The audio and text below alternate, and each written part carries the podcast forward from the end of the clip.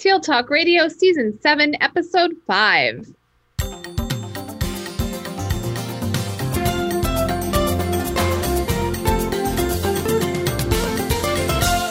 Welcome to Season 7, Episode 5 of Teal Talk Radio. I'm Lynn Fuini-Hetten. And I'm Randy Ziegenfuss. Today we're speaking with Brad Starnes, Superintendent at Wabaunsee USD 329 in Kansas. Brad was also recently named by Franklin Covey Education as a Leader in Me Community Champion in recognition of his impressive work.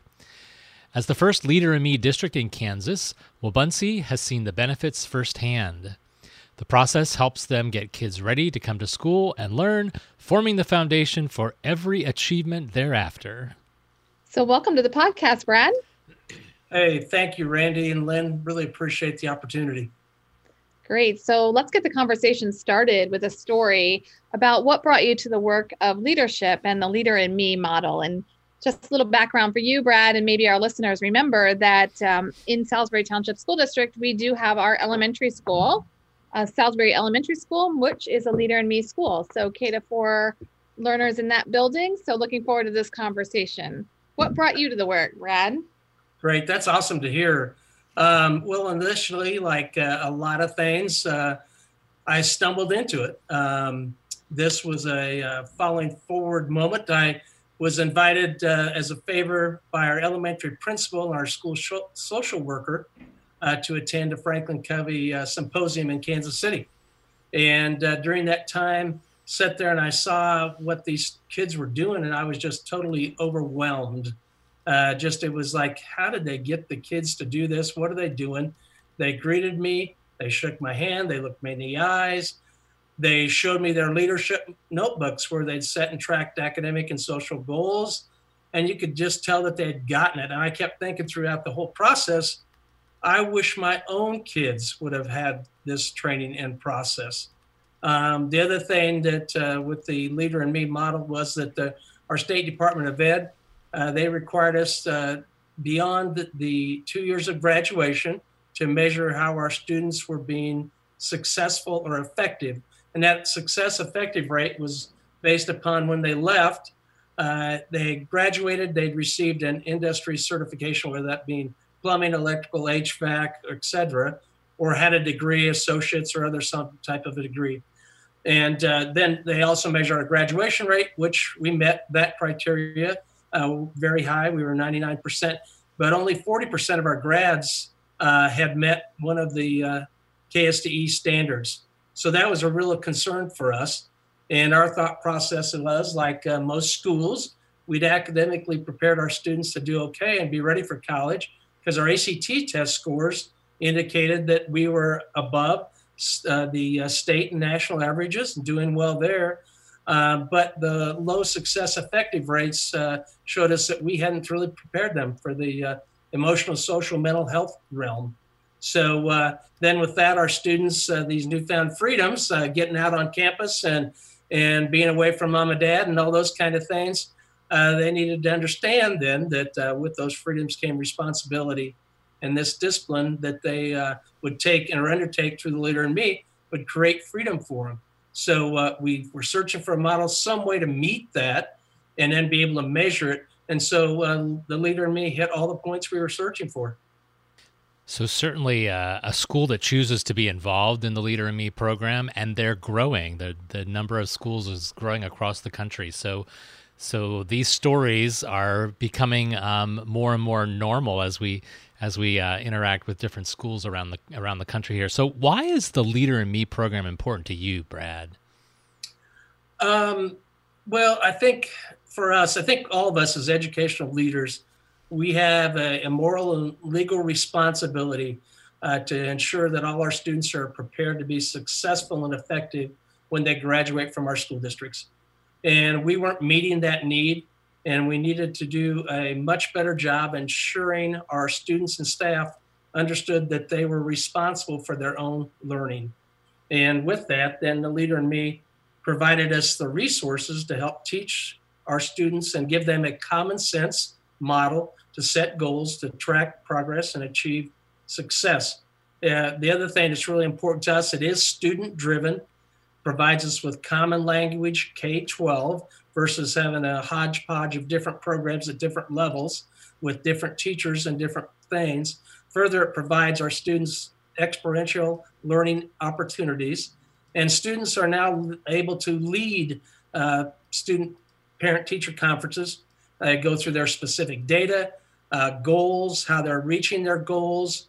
And then we provided our teachers with a clear expectation. And like many things, we can expect a lot, but until it actually becomes agreement, then it's not going to happen. We expect it to happen and it won't until we come to some sense of agreement. So we came to an agreement that the leader in me must be intentionally taught, and then uh, we provide them the resources to complete that agreement. So uh, the other thing is, then much like everybody, we needed to show or prove that the model is working. And so the KSD success and effective rate, uh, we've risen that by 30% since 2013, and almost 70% of our graduates are being successful or effective. So uh, our student success is not proven by a one time snapshot test score, but rather in real tangible evidence of student achievement. So, what are some of those tangible evidence um, factors of student achievement? Are you doing sort of post graduation surveys or is it more of career work along the way?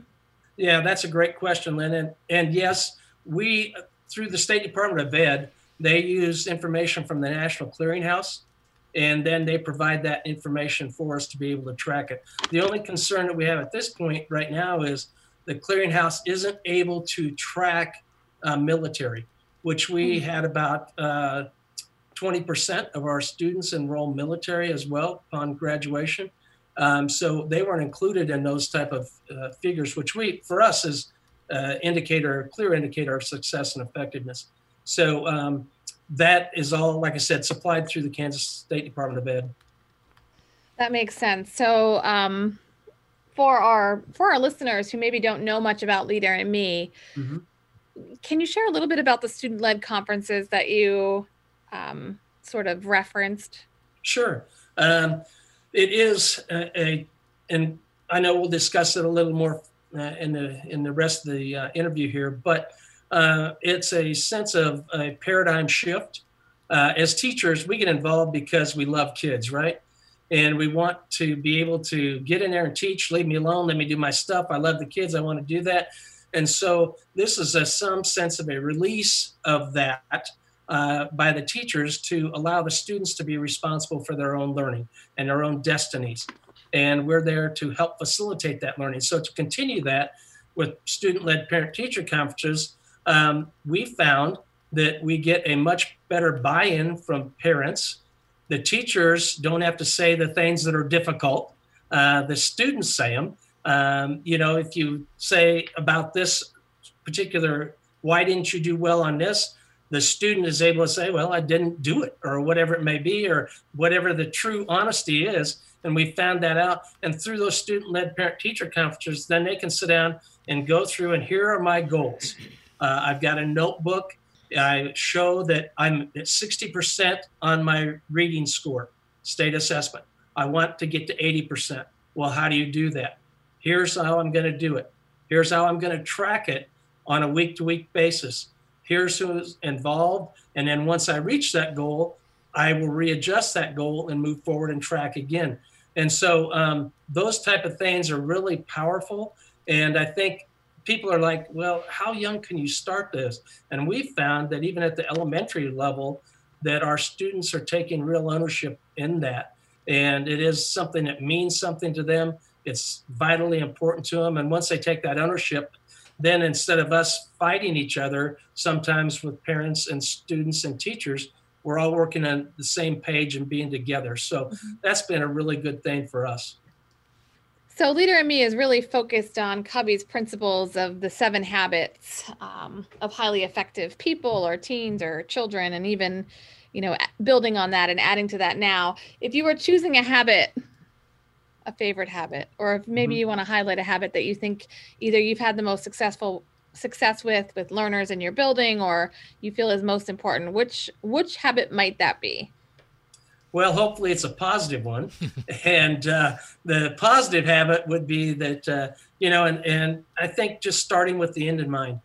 Um, and um, once we understand that uh, and understand what the ultimate end goal is, then you can start using the other needed habits to reach that end goal. So once I begin that, okay, I understand the fact that I'm starting with the end in mind. I want to do this. Well, I'm then be proactive, but first things first, start moving through the process. And again, it's just common sense things. Uh, and the importance of that is that we then emphasize that through this model uh, and the discipline that involves in doing that, then you can have a newfound freedom because I don't have to worry about something. It's already taken care of. I'm in control and I'm being responsible for my own destiny. And again, to me, educationally, that's what we're all about to help our students be responsible for their destinies so that as they move forward, they can be successful. All right. So a little bit about Leader in Me, a little bit about Leader in Me in your school district and and how you personally connect to it and the things that you value about it as a as a school leader, as a recognized school leader. So uh, Brad, before we finish the the podcast here, we always ask our guests a series of what we call rapid response questions. So are you ready? I hope so. All right. So, who is one expert our listeners should connect with to learn more about the Leader in Me model? Uh, I would tell the listeners to uh, just search online for Franklin Covey's The Leader in Me at leaderinme.org. There's lots of usable information there. There's contact information for the uh, Leader in Me reps. And uh, if at all possible, and I know that right now it's uh, not easily able to do so, but I'd encourage you to investigate uh, Leader in Me by attending a symposium or visiting a Leader in Me school just to actually see what's going on. All right. Second question. If you were recommending one book to our listeners, what would it be? Well, beyond uh, what I believe the the ultimate book of truth, biblical, uh, it would be Stephen Covey's The Leader in Me.